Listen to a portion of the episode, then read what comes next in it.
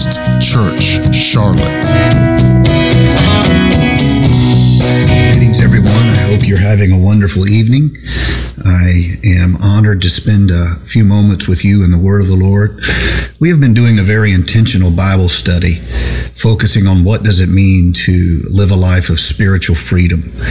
We've talked a lot about how we got to the condition of a rebellious heart and how the inheritance of sin in the human story has had a profound impact on all of us and has had a very profound uh, influence upon us.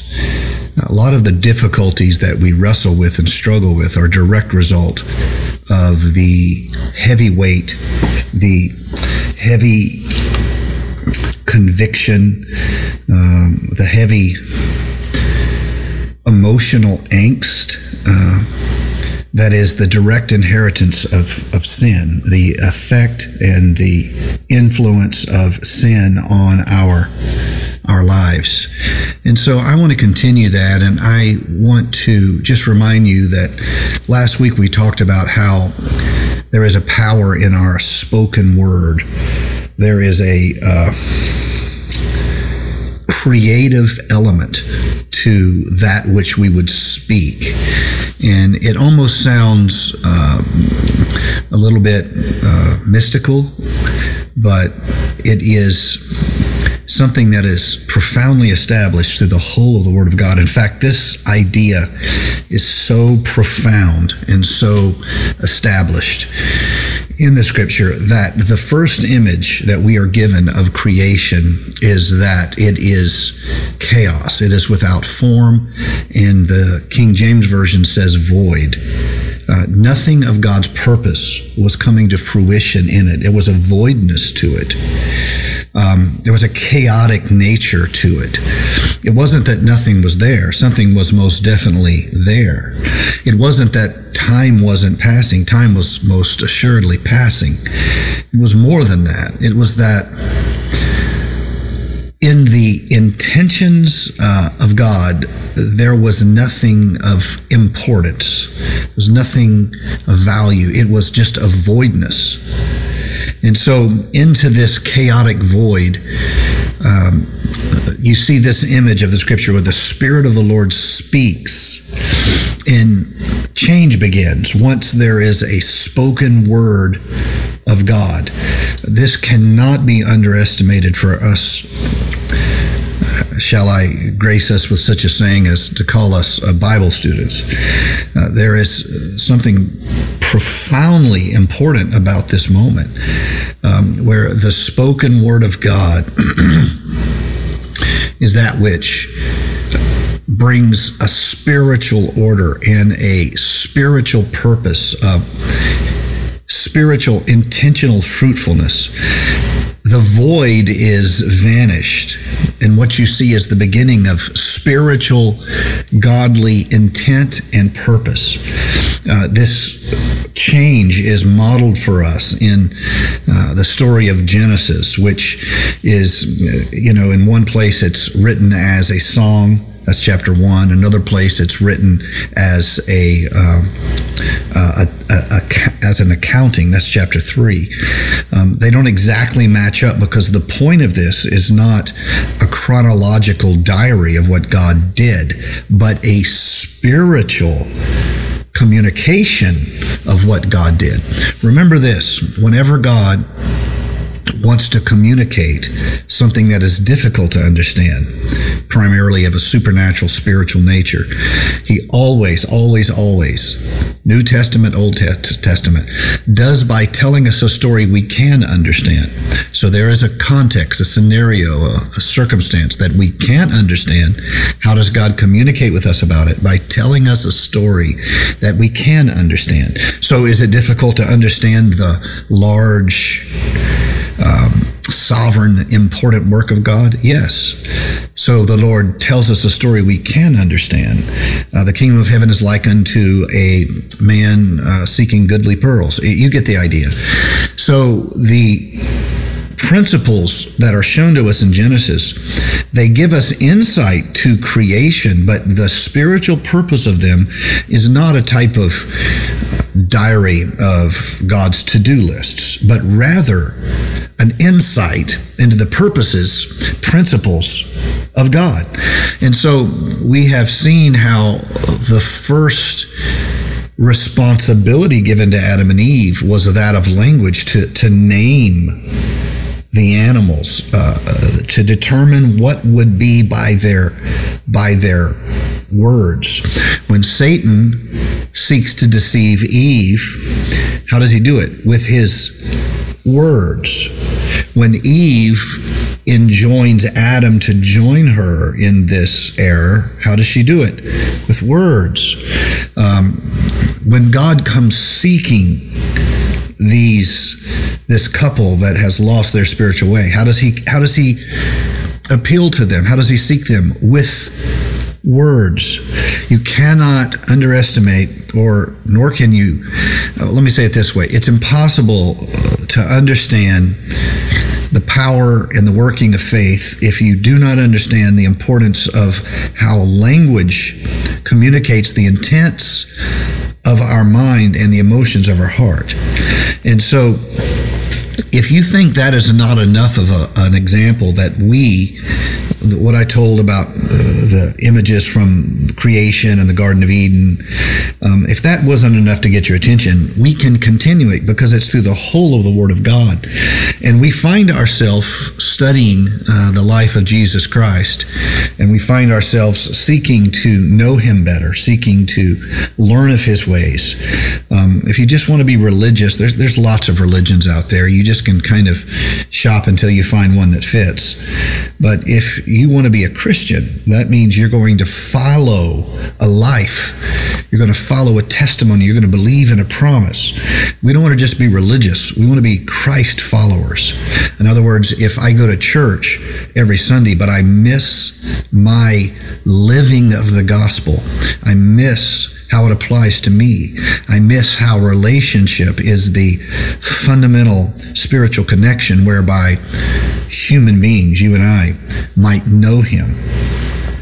If I miss that, then I won't be saved by religion. I will have missed the point, which was something more, which is to tarry with Him in the Garden of Gethsemane, to tarry with Him another hour, to watch as He heals the sick, to carry bread when he feeds the hungry. There's more. Uh, Jesus says, uh, I think in the Mark uh, gospel, that he chose his disciples that they might be with him. That's very nearly a quote. I don't have it in my notes, but that's very nearly a quote. That they might be with him. Um, he chose them for community. He chose them to walk with him, um, not just to officiate religious orders or study in. You get the idea. We must have a passion in our heart and life for that same thing that we would be with him that we would walk with him if you're not doing that um, I'm, I'm glad that you're nurturing your faith but you're nurturing a weak faith uh, that's not built upon the knowledge of God. It is a reassurance faith that oftentimes will be more useful for you to combat your fears than for you to fulfill your purpose. You, you have to seek Him. One of the best ways you can do that is uh, creating quiet time in your life. Um, uh, one thing I've learned is that when you tell people to pray more, they will all agree with you, but few of them will succeed in finding the space in their life to do it. I know this because I've been these people. I too have wrestled with this, and I continue to wrestle with this. I've come to believe this if I will create quiet time in my life, it'll be easy for me to pray. It'll be easy, me, easy for me to reflect upon the Word of God. But if I fail uh, to create quiet time, then nothing else will. Nothing else will aid me in my seeking of being with the Lord as well, excuse me, as simply making time in my life. So let me show you this in the scripture. I'm going to read from Mark uh, chapter number one, and uh, I will put it on your screen here. This is uh, Mark 1, verse 1 In the beginning was the Word, and the Word was with God, and the Word was God. Let's just pause right there.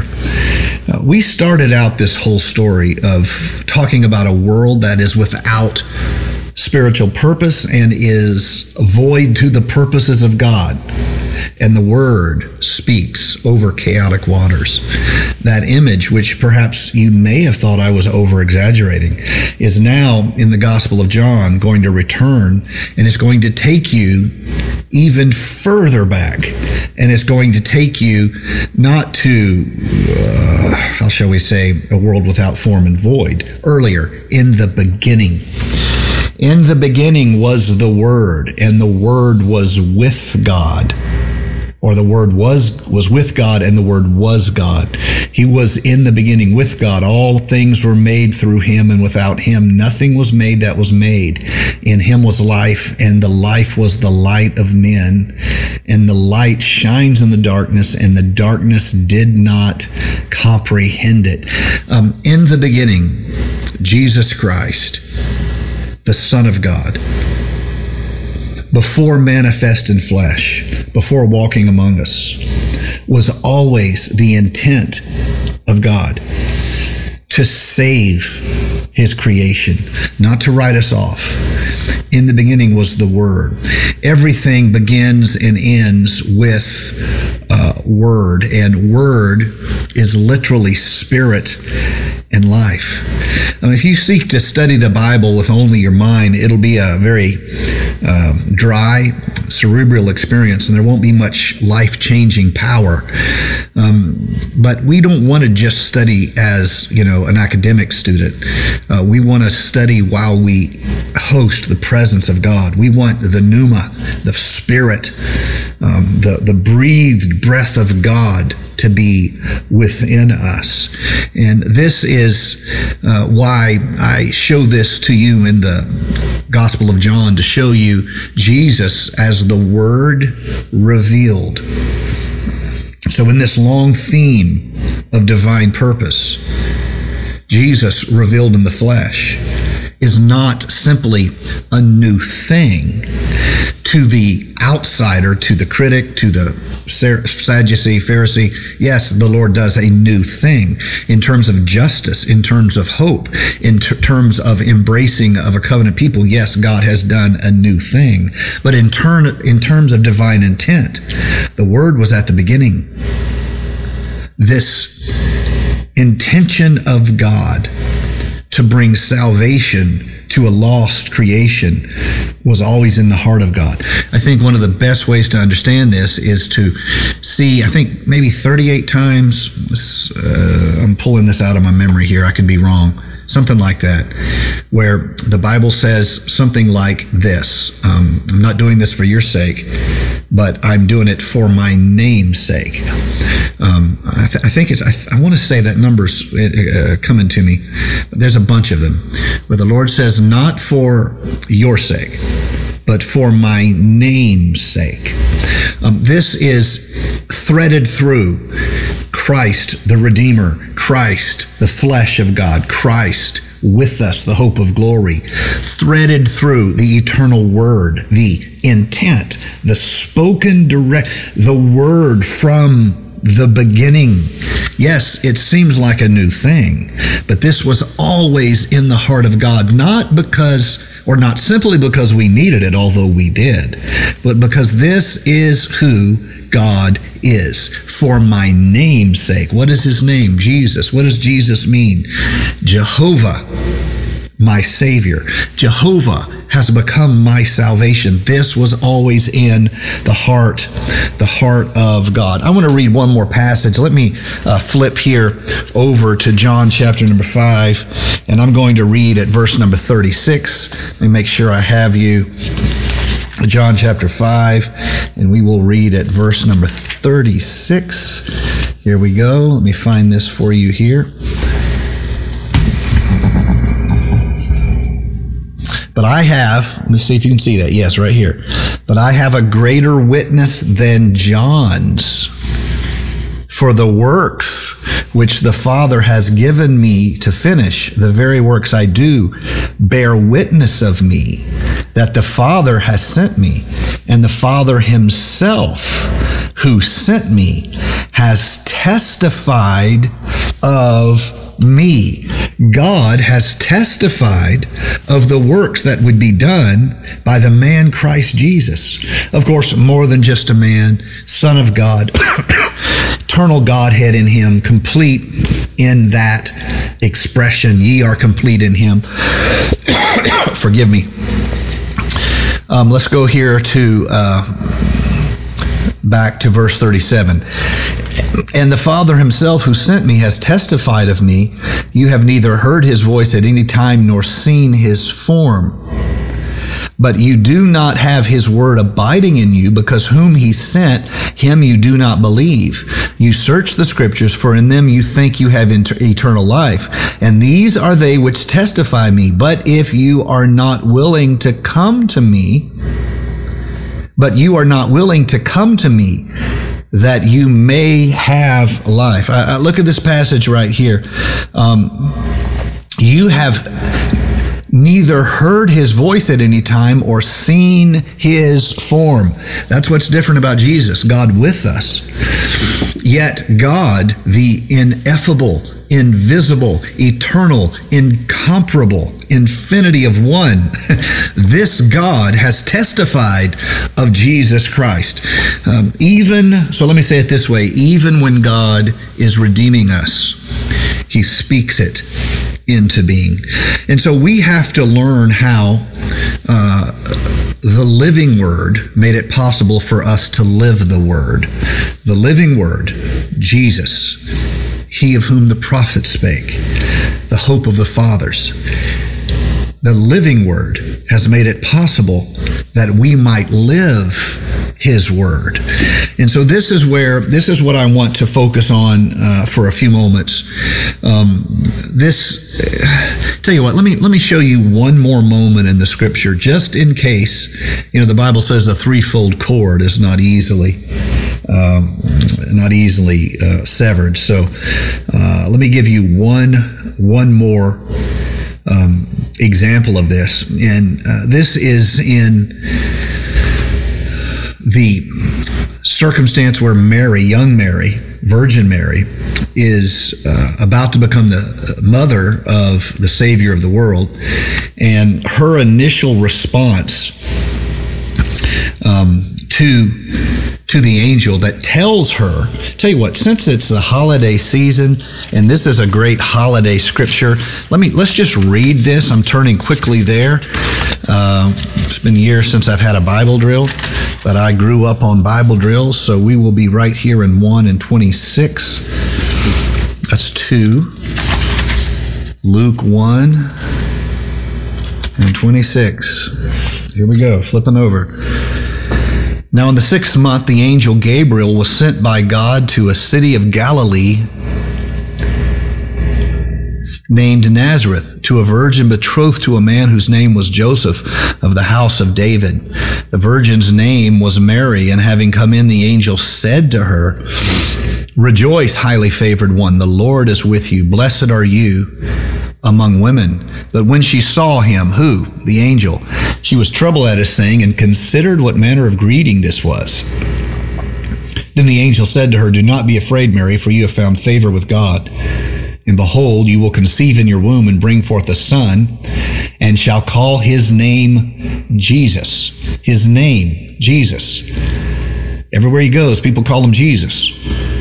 Jehovah is my salvation. He will be great and will be called the Son of the Highest, and the Lord will give him the throne of his father David, and he will reign over the house of Jacob forever, and of his kingdom there will be no end. And the angel, and then Mary said to the angel, How can this be since I do not know a man? And the angel answered and said to her, The Holy Spirit will come upon you, and the power of the highest will overshadow you. Also, that Holy One who is to be born will be called the Son of God. Now, notice this reassurance 36. Elizabeth, your relative, has also conceived a son in her old age. You guys should know this was John the Baptist. She's now six months pregnant with John the Baptist, she who was called barren. And then this statement For with God, nothing will be impossible. Then Mary said, Behold, the maid servant of the Lord. Excuse me. I'm still trying to get over bronchitis, and it's been a long journey. The maid servant of the Lord, let it be to me according to thy word. According to thy word.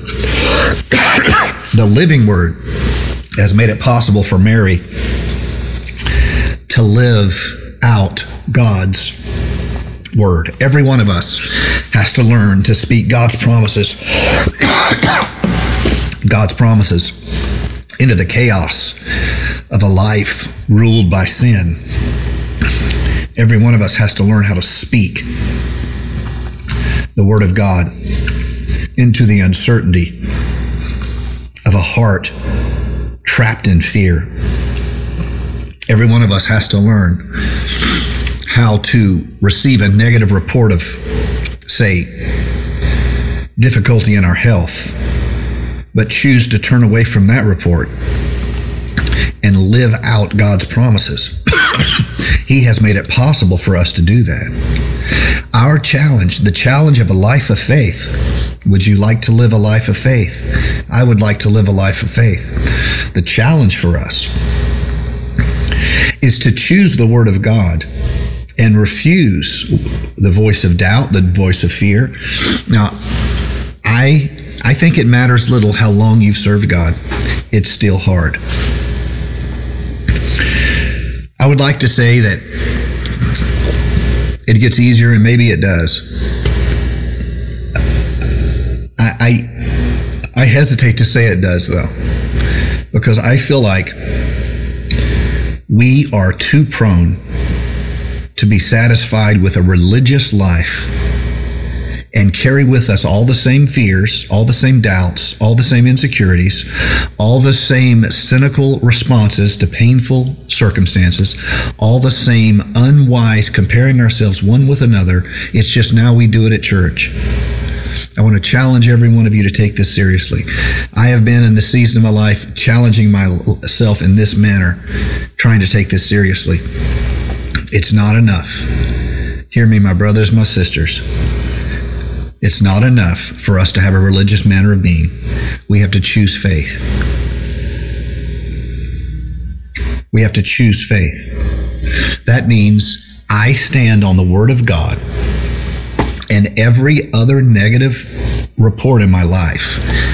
I cast doubt upon every voice except the Word of God. What most of us do is the opposite.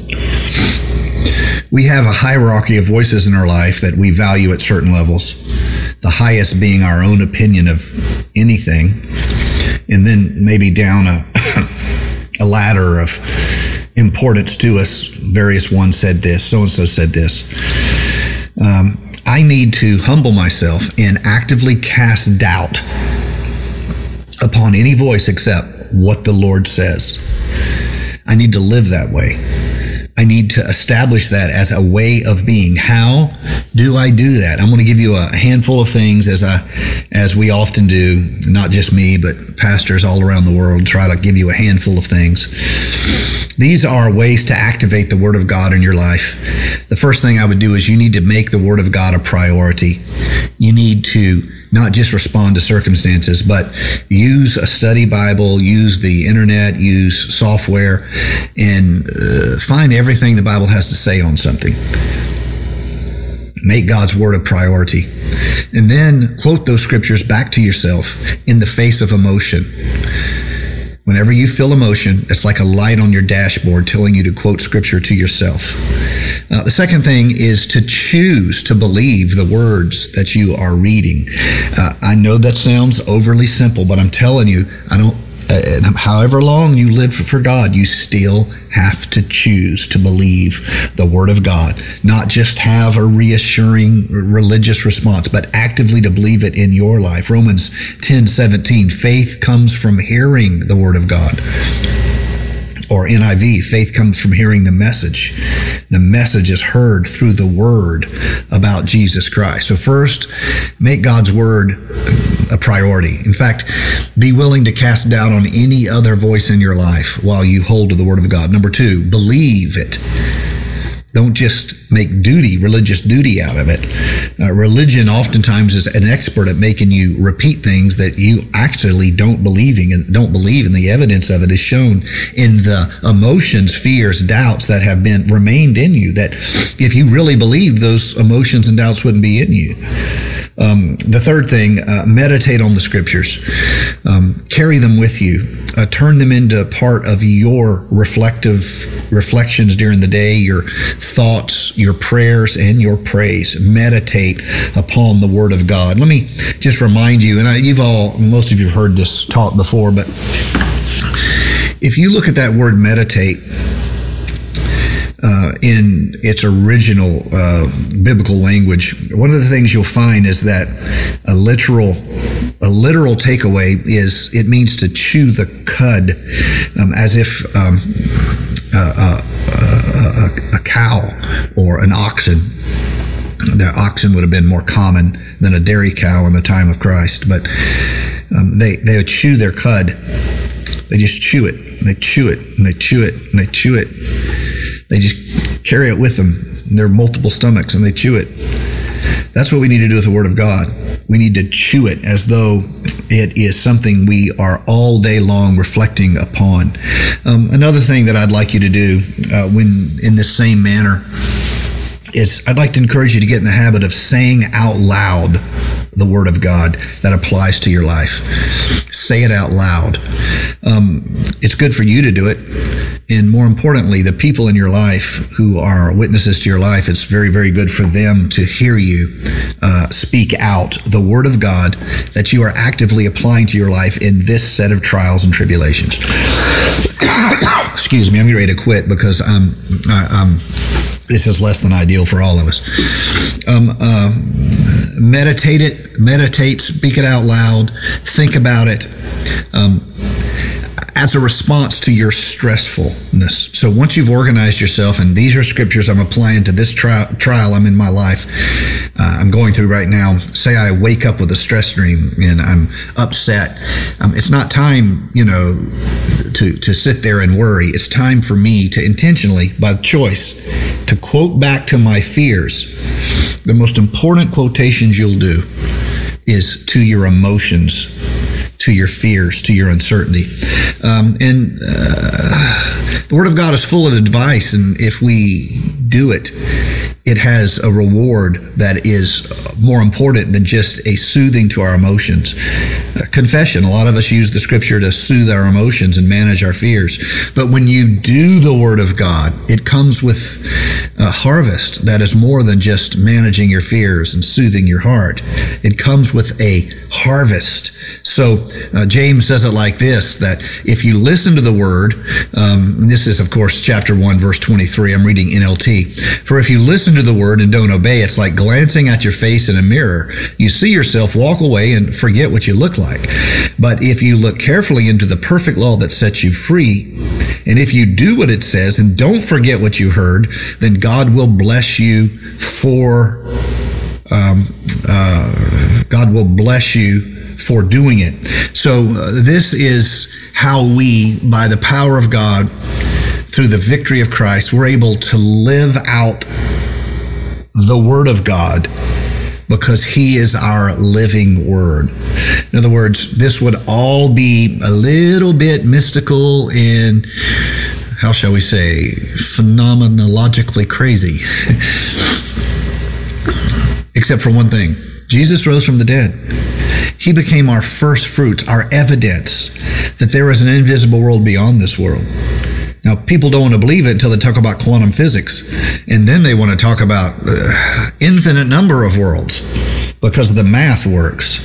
And you know, you look into quantum physics, and I enjoy doing this kind of thing. And I was last night I was listening to a physicist, and he was talking about the uh, the crisis in modern uh, physics, um, how there's a lot we know, and there's a lot of things that we seem trapped in, like this whole many worlds theories. No one wants to believe it. It's, there's just one big problem: the math works. and it makes predictions. And no, we don't know everything about it. And yes, we need more powerful particle accelerators to understand blah, blah, blah. That he's making his case. But the reason why people are stuck with it is because the math works. um, you can interpret it differently, but suddenly the math doesn't work, and all of a sudden they're you know they're ready to believe in many worlds. But you talk about religion, they're like, oh no, no, there's this. They're materialists. You know, this world is all there is. There can be no other worlds except for you know quantum. Anyway, moving along, you get the idea. We have, as believers, to hold tighter than we've ever held to the testimony, the witness, the eyewitnesses uh, of Christ's resurrection. And because Christ arose, he did what he said he was going to do. We live with a hope that this world is not all there is. There's a world beyond this world, there's a spirit realm beyond this life. That means because of the victory that Christ purchased for us, we can have victory in this life through him. And that's what we're looking for here today. Um, he is our word. Our words are the most powerful thing we can we control in the physical world of the flesh. We're, we we talk a lot about the world of the spirit and the world of the flesh. Um, what has value and power in the world of the spirit and what has value in the world of the flesh. But there's one thing in the word of the flesh, in the world of the flesh, that is the single most powerful thing it's not angels. That's the world of the spirit. It's not even doctrine forever settled. That's the realm, the realm of the spirit. That's the eternal. The most powerful thing we have is our spoken word of intent, creation, the self defining act of speaking the word of God. And so, because He is our living word, we're able to live out the Word of God. And that's what I want to see you do. That's what I want to do. We push on to real overcoming life. So let's apply this to wherever you are. Think about prayerfully where you're weak, where you've done good. Think about changes you need to make. Take those changes to prayer. Let God speak into your spirit His word, and then you as though you were God's created being in a garden of His perfect intention. You have responsibility to speak the language of the realm, the names of the creatures. So in your life, you begin to speak, I will not be bound by fear. I will not be bound by worry.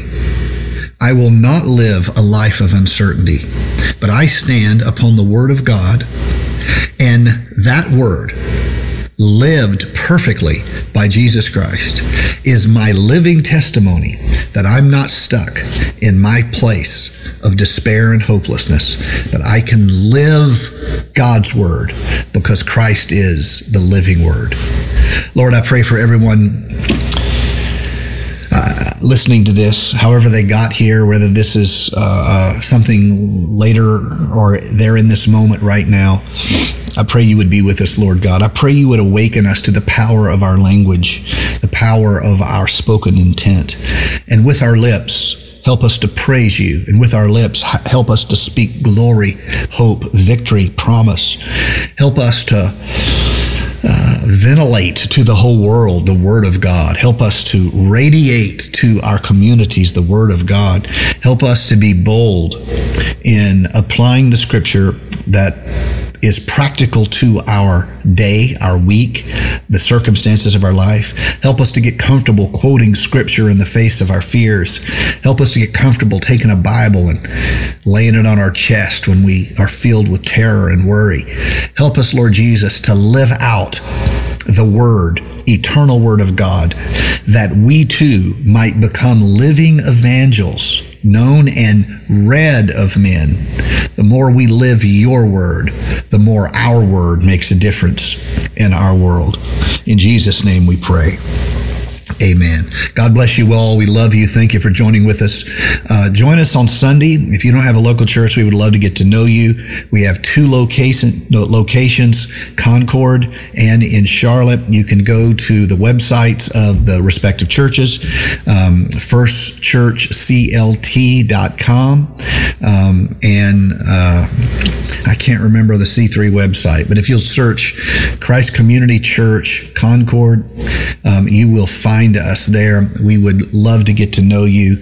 Websites have all the information about us. And also, if you're watching on YouTube, you can click about, and the link will come up uh, to the respective websites. God bless you. We love you.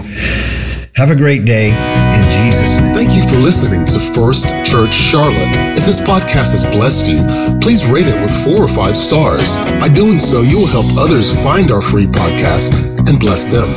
If you're in the Charlotte, North Carolina area, come worship with us at 4929 North Sharon Amity Road. For information about service times, church ministries, and so much more, visit us online at firstchurchclt.com. If you would like to help support our efforts, please text GIVE to 704 445 5353. We pray God's richest blessings to you.